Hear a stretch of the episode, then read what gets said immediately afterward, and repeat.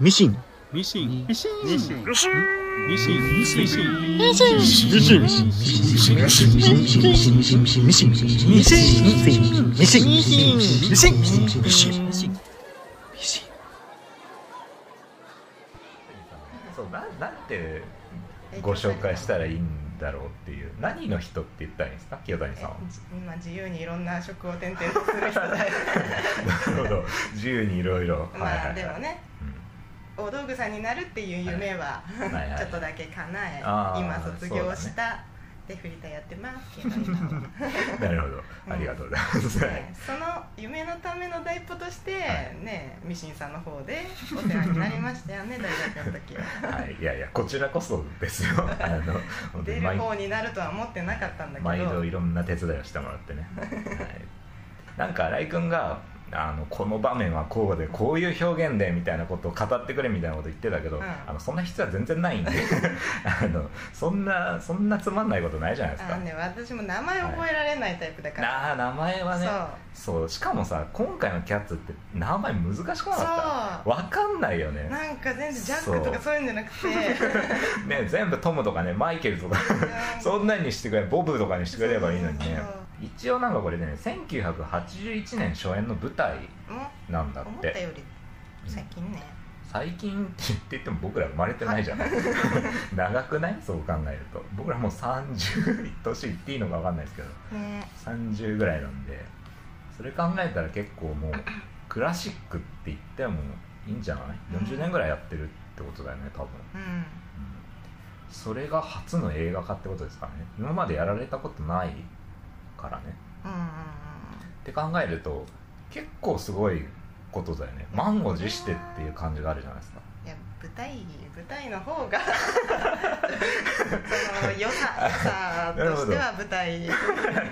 見た上で言ってます、舞台のがいいんじゃないかって。あまあ見たのはね舞台で見たのは本当大学の時。あ見てる。うん見だてるよ。劇団四季かなり見てるよ私あのこれがお恥ずかしいんですけど、うん。僕劇団四季1個しか見たことない。演劇が好きとか言ってきながら、あの僕劇団四季1回しか見たことなくてえっと春の目覚め。おお逆にそういうところから見るの？あの、うん。うんまあ自分で選んだってよりかはちょっと知り合いの人が、うん。あのうんただただで連れてってあげるからっていうので、うんうん。ついてって見たっていうだけなんで,、うん。でもちろんそれはも面白かったしうんあ劇団四季ってこんな感じなんだなっていうのが分かったからすごい良かったではあるんだけど、うん。高いじゃん？劇団四季？そう。一人で結構うん3000円の一番安い後ろの席とか一番後ろとかそうだよね。このちょっとこうやんないと見えないくらいの席で軽い気持ちで、まあね映画気持ちで見に行くよ。そうねけどどうせだったら高いので見たいなっていうのと あとなんかえっといつでもやってるじゃないですか、うんもそうこう言うとあれだけどそう劇団四季いつでもやってるから。え終わっちゃうね。いつでも見れるかなって思ってたら何にも見ないまんま、うあのもうねあじゃあ結構劇団四季見てるんだね。ん見てる。うんとアラジン2回リうん。トル・マンメイドも2回、うウィキッド2回 でキャッツ、はアイーダい あのあの歌うやつ最近やってる、うん。あライオンキングもや見た。ああれよーあの金が落ちるやつ。な なんだろう金があ金が落ちるやつと、うあの シャンデリアが落ちるやつ。ん、知識がなさすぎてわかんない。えわかんない。はい。とマンマミーヤ。うん、うん。あと美女と野獣。えめちゃめちゃ見てるんだね。うんなんか定期的に見に行かないと心をほぐさないとなと思あっての感激なるほど。はい半年前くらいに撮って、はい。半年後に行くぐらいの周期で、うん。うんポチポチ。でそうドキュメンタリーを見たの NHK でね、うん。劇団四季を追ってその裏方のうん。のその大道具成り立ての女の子をドキュメントするっていうのをね、へえそんなのがあったんだ、そうそれを見て、うんああなりたいって思って、へえでその頃は結構アナログでう、ん。ウィキッドだったかな、うん。のあの灯籠がねうん。途中小道小道具で出てくるんだけど、その灯籠の火はもう横でこうパチってつけてう出す。うん。今じゃ本当 LED とかのねうん。火でいいのにそのアナログさかっけえと思って。へえ。そういうアナログがなんかあれだねなんか許されてたんだね舞台上で。結構消防法とか引っかかりそうじゃない？今だったら。まあちょっとねちょっとの、まあまあちょっとならいいのか。ねでか油の量とかもうん。調整されてて、歌い終わった時に消えるくらいな。それもアナログでやってたの？そ 難しくない？それうまあそれがうまくいくいかない日も全然あったらしいんだけど味だなぁと思って、へえでももうもうちょっと語らせて。ーいやいいよ。いやいいよ。舞台舞台版むしろあの全然俺は知らないし、知識もないから、そう。そう舞台版キャッツは。いやあのねでも先に言っちゃうと、うん。今回の映画見て、うん。舞台版すごく見たくなったよ、うんそうそうそう、うんめちゃくちゃ見たくくなった。もう一度見なきゃと思あって。本当、うん、あそうなんだ。それならいいかったのかな。そうそう。出てるその猫ちゃんたちも、うん。脇役だった、うんね、女の猫ちゃんがうん。主役に今回はなってるビクトリアだよね。めっちゃ猫可愛かったけどね、うん。めっちゃ可愛かったけど、ね。あの子じゃあ主人公じゃないんだ舞台うん、版では。だった気がする。すっごいううんろ覚えだけどうん。なんか三毛猫みたいな男の子だった気がすんだよね。あー男の子猫いたけどね今回もなんか主要で出ずっぱりになってる子、じゃなかったかあの子ななのかな。あとあのメモリー歌うあのビビビえっ、と、うん、グリーザベーラーまあそれは確かにね、はい。あんな感じでいたけどもうちょっとなんかすごいうんグラマーこうでかい感じ。あー。なんかさちょっとだけ聞いたんだけど娼婦うん。なんだあそうよねそうそうそうそう。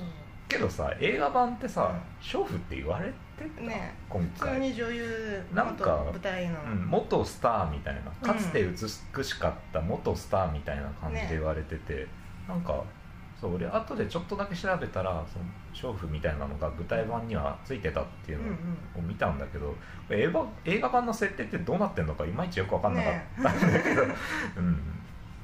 まあでもちょっと浅くしたのかな。まあでもね全年齢見る感じにするんだったらうん。娼婦とかっていうのはわざわざ入れなくてもっていう気はするけどね確かにね、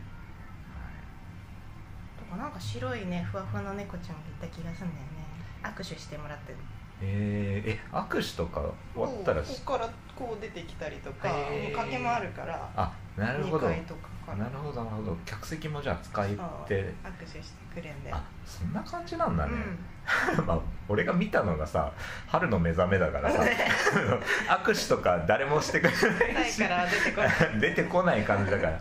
なるほどね。そうそうそう、ディズニー系とかさなんか、うん。ライオンキングとかキャッツとかはもう舞台駆け巡ってくれる、なるほどね、うん。うんそういうところがいいなって思ったね、はいはいまあ、あとはね私ストーリー仕立ての方が、あのドラマがあるはい感じのうんものの方が得意だから、うんうん。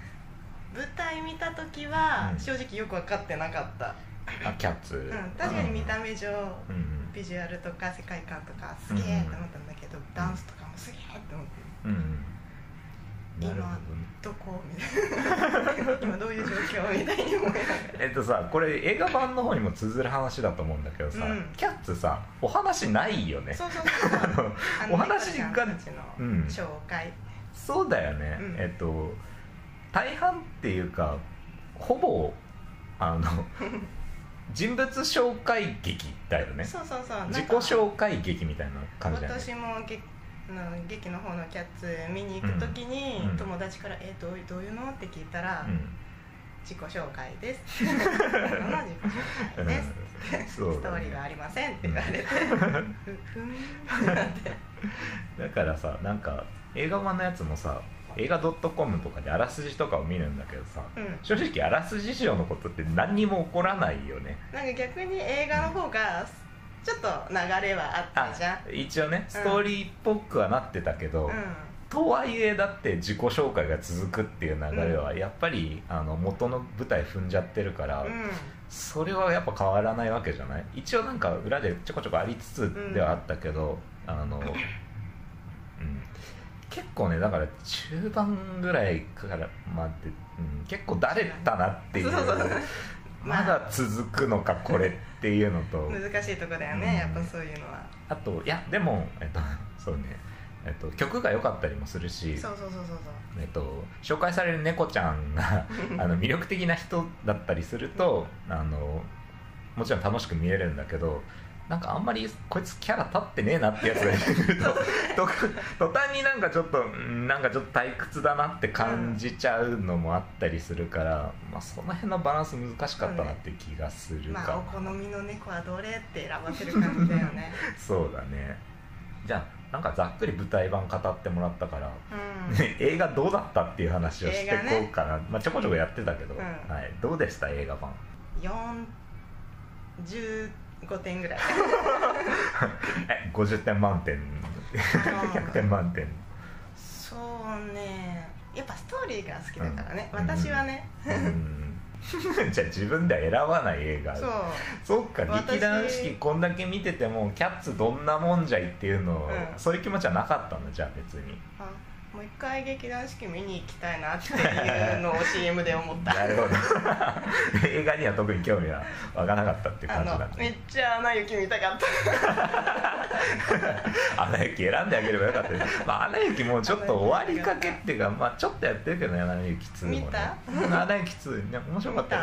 見見た見たなんか伏線をめっちゃ回収してるよって言あって。あいやよかったよかった。別にアナ雪の話してもしょうがないけど。そうね。えーっと。そうボタンをね押しそうになってた。チケットの販売機で。いやごめんね。本当にね付き合わせてキャッツ生かしちゃってね。はい。見たよ見たよ。うんなんか俺も軽くね全体の感想を言っちゃうと、うん。なんかねえーっとねすごい見る人選ぶ映画だなって思ったのと,、ね。なるほどね。そうう。んいうと珍作？珍品みたいな感じになったなっうんていう、こんなになんか見る人選ぶ感じなんだっていうのうん。に正直びっくりしたっていう、本結構当人にやるよね。うん、万人受けするためのものを作ろうとしてる感じがあんまり感じられなかったっていうか、うん、なんかね最初絵が始まって、うん。あの超 CG で作り込まれた街がいきなり出てくるじゃない、うんここどこだよってまず思うんだけど。なんかすっごい色カラフルだし、う何いつの時代の何とも分かんない場所だから、まあ、後々それがまあ多分80年代のロンドンってことなんだろうなってのは分かってくるけど、なんだこの不思議な感じっていうので入ってって、でそこまでは別に良かったのね。このへんてこりんな世界なんだろうって興味が湧いて見てたんだけどで猫たちが出てくるじゃない、猫たちがさ正直どう思ったあの猫たち出てきて。あのこれ予告編とか見ててもさうん。うん分かってたことだけどさ、うん。あの不気味じゃない？ちょっと。不気味だよ。基本そりゃ不気味だよ、あのさ劇団四季の方も、うん。最初はスパッツ猫人間たちうん。のビジュアルを見てさ、みんなすごい違和感あったけど、うんうん。うんでももう今や慣れちゃってるからさ、まあね。だけどさその実際の舞台に立ってる人たちはさ、うん。そのまあ、スパッツを着てさ 猫メイクをしてっていうのがさ、見てるお客さんだってさ、うん。そりゃあみんなわかるわけじゃない、うん。一応。だけど映画版ってさ、うん。それだけじゃなくってさ、うん。実際の役者さんが演じてるけどさ、うん。あの CG 処理が施されてるじゃない、うん。これは人とも猫ともつかぬなんか化け物にしか俺は正直見えなかっねたんだけどっていう、うん、そうだもん初だもんね、うん。舞台を見てからじゃない人だもんね、まあね、ううん。ん、そうそう。だからそう。そこのまず舞台版を見てないから、そこの入りにくさもあったし、うん。でいきなりこれを見ちゃうと、変なクリーチャーにしか見えないかったっていうのが正直あったのよ、うん。だからそこで正直最初から結構乗りづらいのが来ちゃったなっていうのがあったの。うん。でもそこから潔いなって思ったんだけど、うん。本当にいきなり歌から始まるじゃない、うん。でもずーっと本当にミュージカルじゃない、うん。なんかミュージカルってさあの歌パートがあって、うん。でストーリーを進めるために、うん。まあ、普通部分パートみたいなのがあって、うん。でまたミュージカルパートみたいなのに、うんコロコロコロコロ変わっていくみたいなのってはい。あるけど、うん。潔いぐらいもうずーっとただミュージカルって感じだったじゃない、ここまでここまでやりきるんだっていうまあそれがもちろん元の舞台版キャッツがそうだっていうことかもしれないけどまあまあそれで見てて、うん。えっとやっぱり曲の力、81年多分、えっと、舞台版始まって今までずーっと続いてるわけじゃない、うん。そこまで続くのってもうやっぱもうクラシック化してるぐらいだから、うん。曲って多分どれもめちゃめちゃいいよね。そうそうそうそう、今回のオリジナルの曲とかってあったのかな？オリジナルだったのかな？あこんな有名なの来たとはね思ったけどね、正直ね俺あまりにも知識がなさすぎてメモリーってこの曲なんだっていうのに俺びっくりしたの、うん私も初めて聞いた時あここのなんだ。ね そうだよね、ん。あの曲自体だけがもうなんかでかくなりすぎちゃってるから、うん。別にキャッツ見たことない人でもあの曲だけ聞いたことある人多分多いよね、うん。うん。だしなんか改めてなんか歌詞とかちゃんと見てうん。聴いてるとあこんなにこんなにいい曲だったんだっていう。改めて今回分かっちゃったっていうのもあるんだけど、でも最初のね、うん。あの「ダンジャジャンジャジャララララ」うんうんうんあの曲好きだね、うん。うんうんまああれがいわゆるキャッツの曲っていう感じなんだよねきっと、うん、それも分かった分かった、うん。すごいやっぱ耳に残るし。う、んなんか多分うっすらどっかで聞いたことあるんだろうなこれキャッツの曲としてっていうのが分かったぐらいには、うん。うん耳に残ったかな、うん。うん、本当ねさっきも言ったけどやっぱりストーリーがないじゃない、うん。だからまあ歌だけでうん。あの済ませられちゃうっていうのもあるだろうしっていうのとやっぱり曲の力自体がすごくあるから、まあ、語る必要がないっていう。か1にダンス、2に曲で見せたい、そこを見せるために何が魅力的に見せられるか、猫要素だとかね、そうだね。あそうそうダンスもねすごいよね。うん。そこが一番見せたいうん。かったところだろうね。そうだろうね映画版でも多分相当ダンスとかすごかったしパフォーマンス的にはすごいなって思ったけど、でもさ正直映画版を見ちゃうとさ、うだったらこれむ生で見たいよって舞台で見たいよって思っちゃったりもしたかなっていう、一番残念だったのは、うん。CG で表面うん、加工しちゃってるもんだから、うん。そのアナログのうん。素晴らしいダンサーたちの動きがうん。ぎこちないのし、そうそう。えそれはここがね CG なんじゃないの、っうんてうん。多分経の加工のためなんだろうけど、うんうんうんうん。そうね。スパッツの方がいいわ。そうだよね。正直別にスパッツのまんま映画版もやってくれたらそれでよかったんじゃないのって思っちゃうよこのねこの境界線のとこだけ。で、そうだよね、なんか人間とも猫ともつかないクリーチャーだったからさ、本物のクリちゃんもいたけど。あのさそう猫だけじゃないじゃん今回出てくるさあのネズミ人間とかさうん。もう一個さ強烈なのがいたじゃん。ゴキブリ人間が私固まさっちゃったもん。あのさマジでさそこの場面さ気持ち悪くなかった。本当にさ俺結構いろんな映画見てるつもりであの結構なグロシーンとかがある映画とかも全然平気なんだけど、うん。あのね 結構トップクラスに気持ちが悪いって思った映画かもしれない、うん、私も大丈夫な派だけど、うん、そう。しかも前半に出てきた。あれは強烈だよね、うん。始まってまだだって30分経ってないのにさゴキブリの大行進とね。それがさなんかケーキに群がっててさ、ね。もうゾワってするよね本当にでしかもそれを食うっていう。それをむさぼり猫たちがむさぼり食うっていう、ね。マジで気持ちが悪いなって思っちゃ他って。のこういう映画のうん。評論してる人たちが絶対そこを触れて。いやーいやもう絶対触れるんだね。じゃあ、うん。あい。うん触れない方がよかったかな また俺らも触れちゃったよって感じになっちゃうよそこにドキドキしながら一番行ったのよ。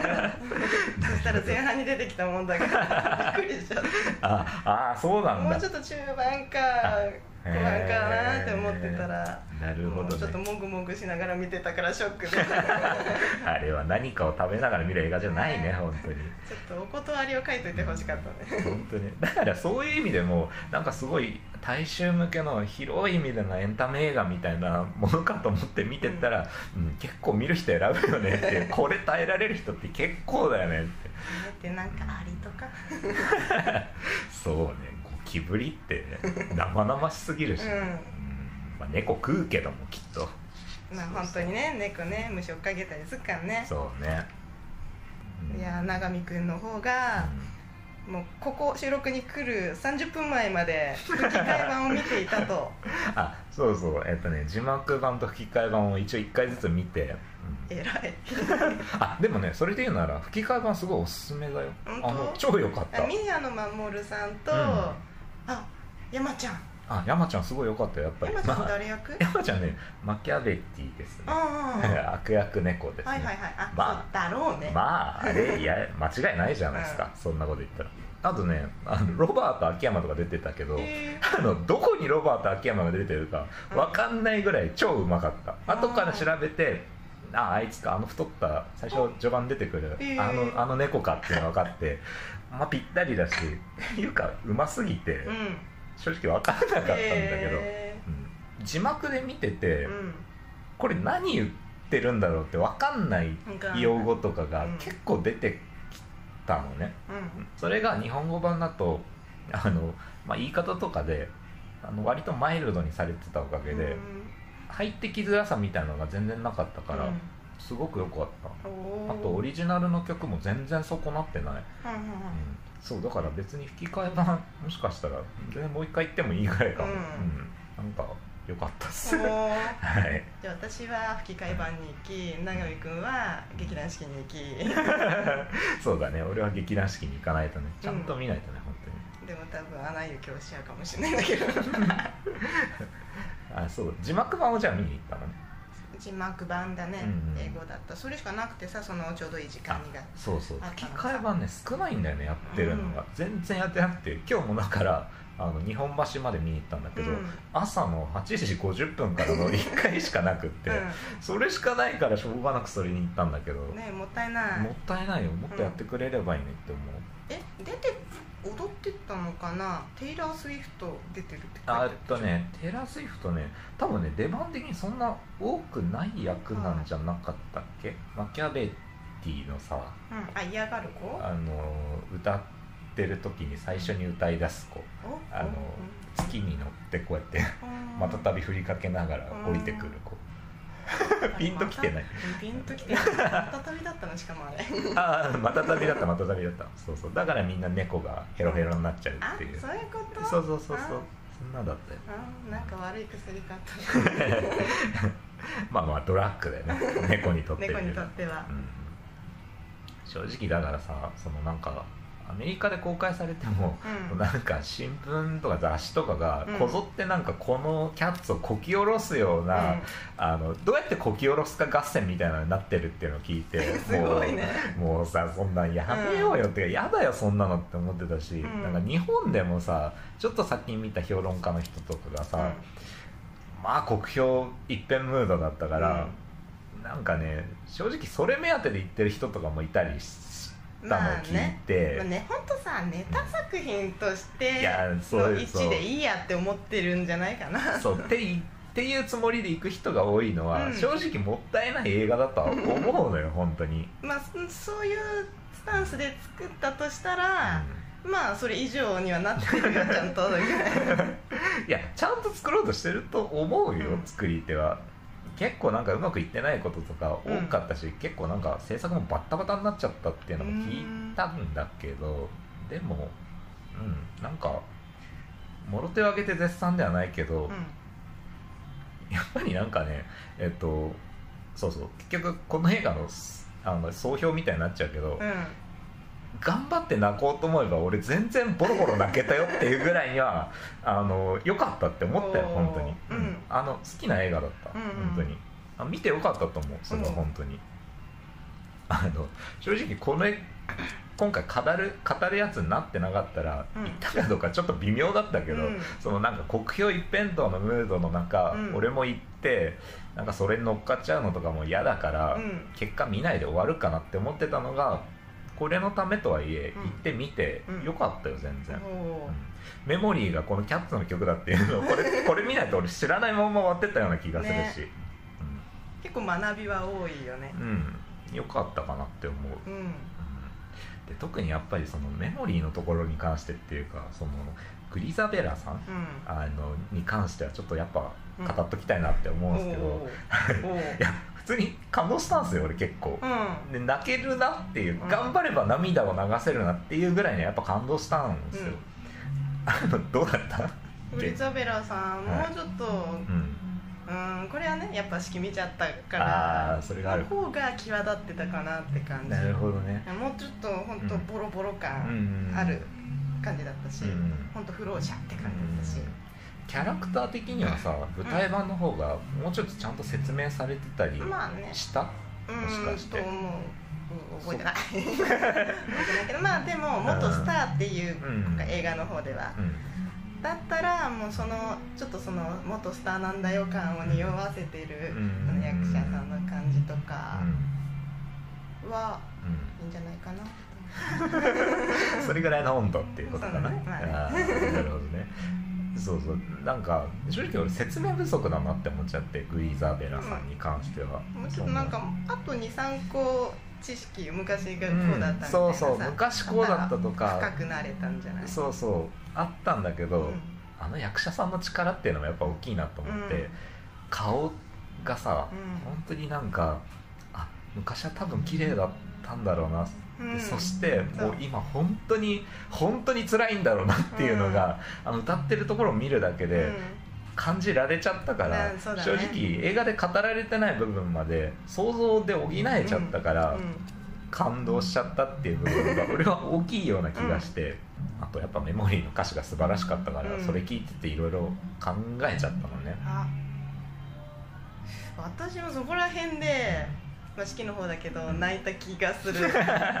今思い出した。思い出したけど。あああこの曲だったんだっていうのとマッチして。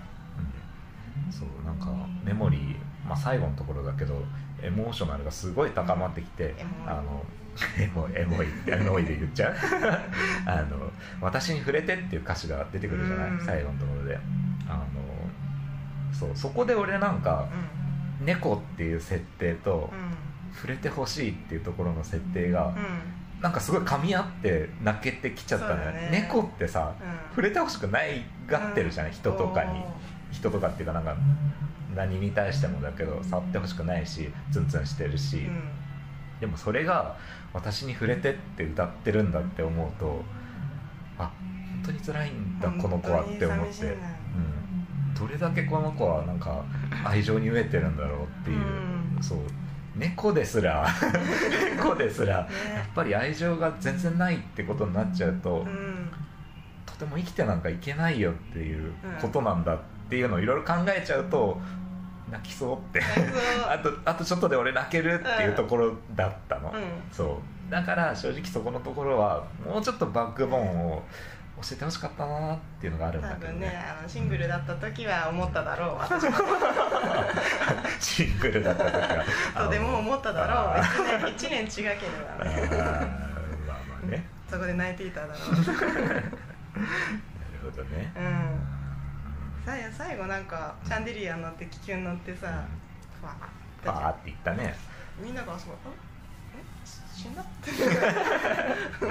まあなんかさこれさ設定の部分っていうかさ、このキャッツの世界っていうものをさ、うん。考えれば考えるほどさわけわかんないっていうかさ、正直そこは突っ込んだもの負けなんだろうなっていう部分が多々あるよね。あるね。そもそもさこれだってえっとなんだっけこれさ分かんなかった単語でさジェリクルってずっと出てくるじゃん。ジェリクルっていきなり出てくるけどさこれ多分キャッツの用語としては超有名な用語なんでしょ、うん。きっと。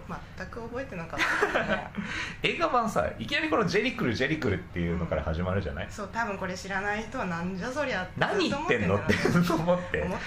そうねねちょっと調べるとまあなんか気高い猫みたいな感じの意味なんだよね。でこのジェリクルキャットみたいなのに選ばれたら、その猫が天井に行けるみたいな感じなんだよね、で天井に行ったら生まれ変われるみたいな設定なんだよね。でそれを目指してみんな自己紹介ソングを歌っていくっていう話なんだよね、しょ あのさ生まれ変われるって何っていうか。さ、あのえ死ぬってこと？みんなが最初思い。死を目指す。猫たちは何を目指すんだ？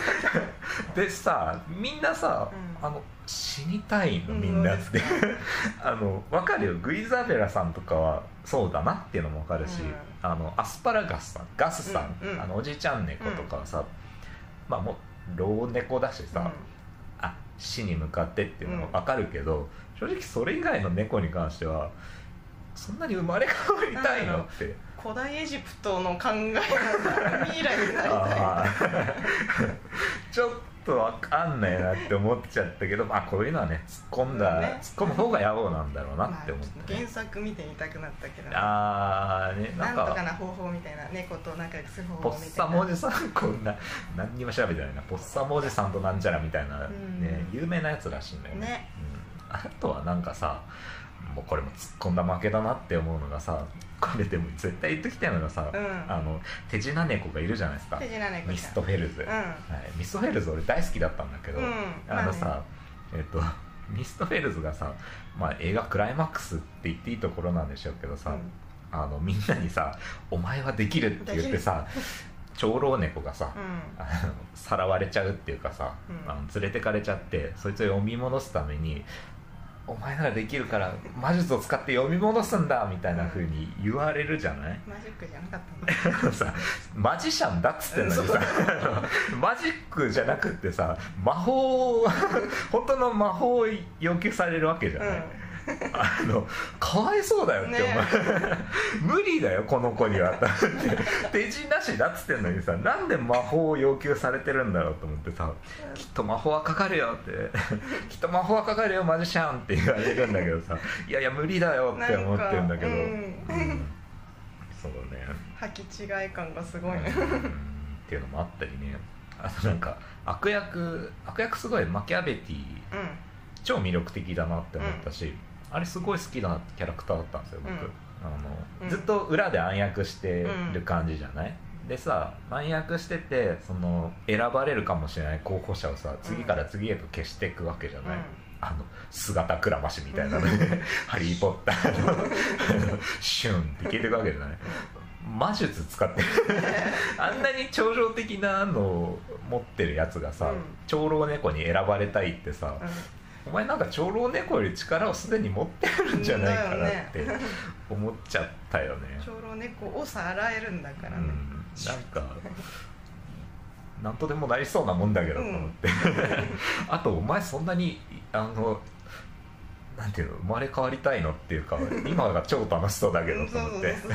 なんかいいやつとかになりたいのかなと思って将来は、うん。最後さこれもさ多分キャッツ舞台版のキャッツだったら、うん。一通り物語が全部終わってめでたし目指せたしっていうふうになってからの、あの お客さんに帰ってもらうまでのなんていうの最後のお土産みたいなシーンで、多分あの映画版にもくっついてる最後の「猫はこういうふうに扱いなさいよ」みたいな曲があるんだろうとは思ったんだけどさ。いやそこ。いる？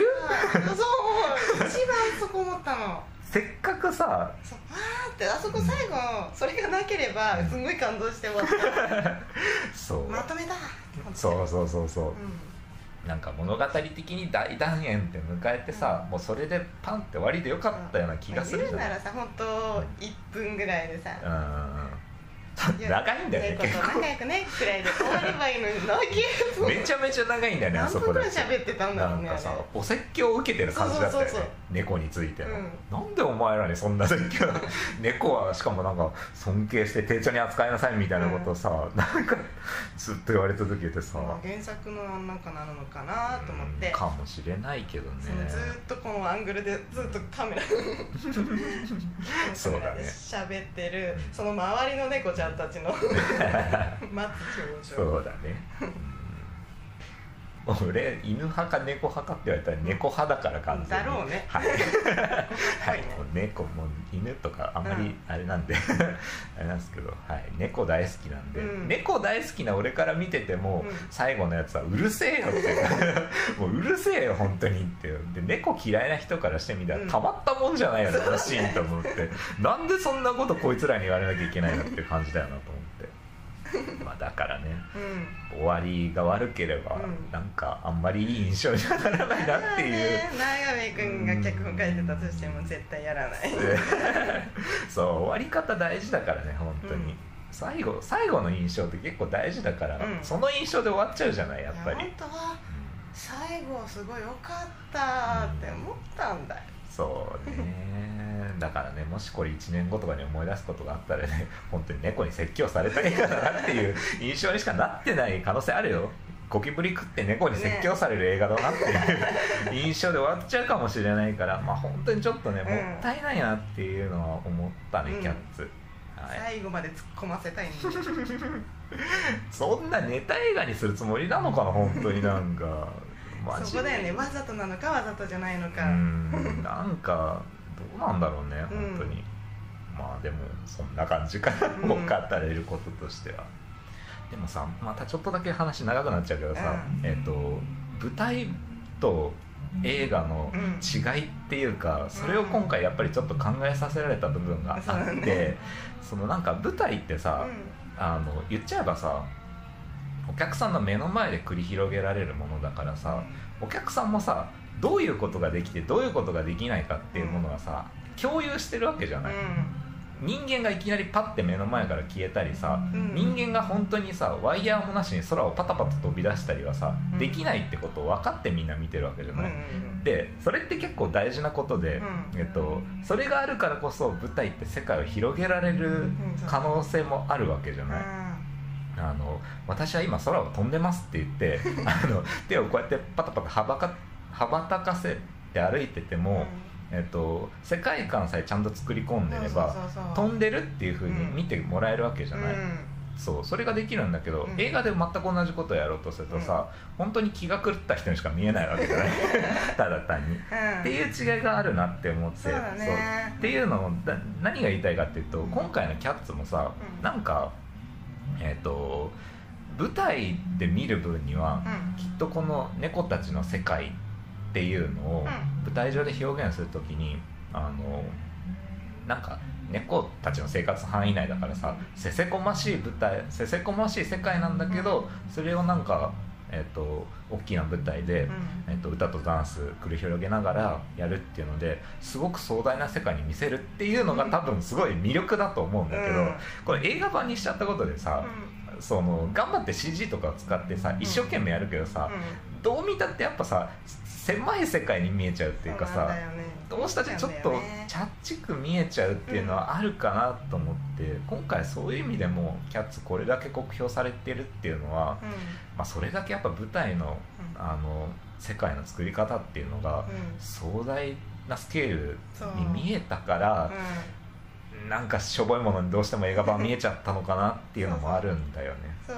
私の時にうん。こう帰るお客さんの中でうん。前撮ったお客さんが感想を言いながら帰ってった時に「え私初めて見たけどこっちの方がいいんじゃないの?」みたいな「よかったわ」っつって帰ってたから。うん。なるほどね。だからこれが初見映画が初の人からしたら全然うん。良かったんじゃない？ああそっかそっか、うん。そうね。まあでも正直ね俺はもちろん舞台の版は見たことなかったんだけど、うん。キャッツは。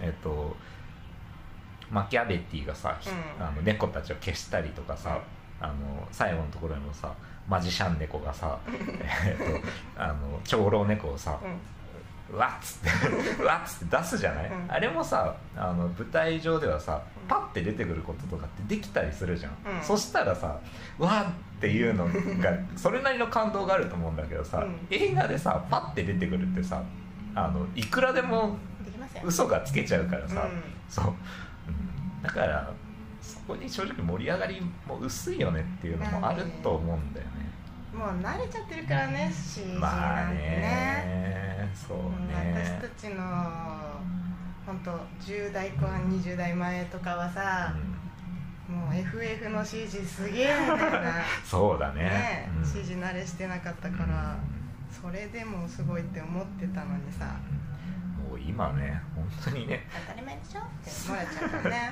そうそうそう。何やっても CG でできちゃうねってうちの思われて学科はさるから CG 作ってる子たちもいたからさそのねね一から作る大変さはうん。見てたけどさ。もちろんねそうなんだけどね、うん。うん。こんなとこかな。うん。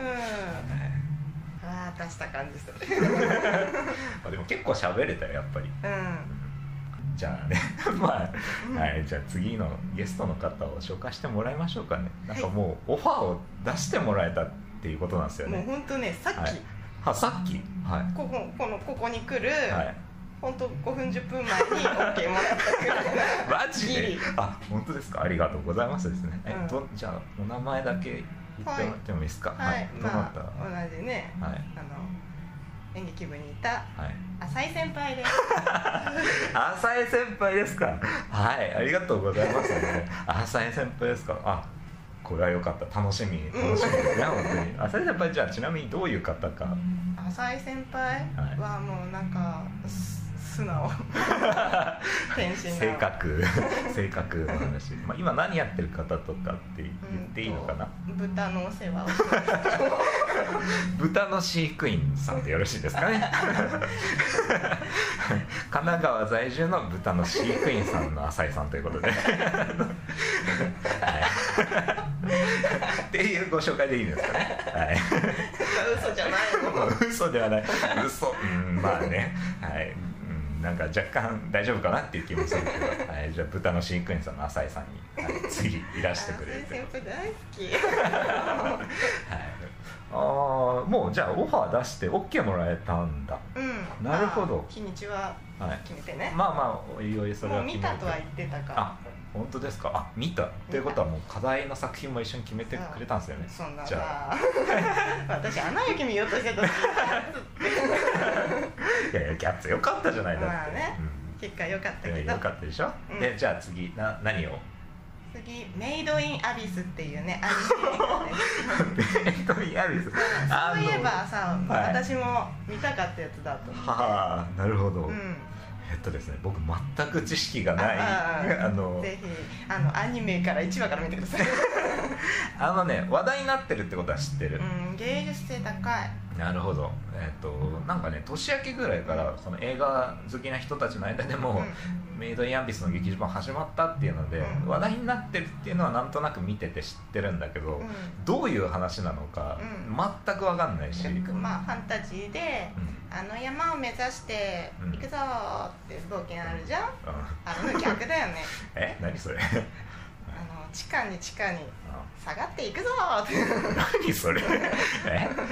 地下に潜っていく話なの？なんか世界にでかい穴が。パラサイトみたいなこと？半地下半地下の家族みたいなこと？あそうパラサイトもね、うん。ぜひだったんだけど。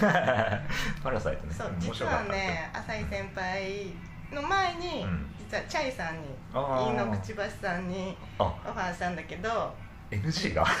の体調悪いって、あなるほどね、うん、今しばらく体調悪くし、うん。忙しいし。なるほど。でもチャイさんはうんあのパラサイトを見たいって言ってて。るほどね「おはい。そうだよね。ぜひ」ったんだけど タイミングが悪かったからまた、まあ、後半にねお呼びいただいて、まあねくちばしさんだってね、うん。もう満を持して感で出てもらうのが一番いいんじゃないかって思ってるからね。そうあの現役でだって女優さんだから、マジでそれはいいと思ってるから、いや本当メイドインアビスも賞取ってるから、ね。え？なんだっけめ文化庁メディア芸術祭とかでもそうなんだ。あったしあれは本当映像もすごいしうん。ストーリーも深いしちょっとグロいしちょっとどころじゃないな。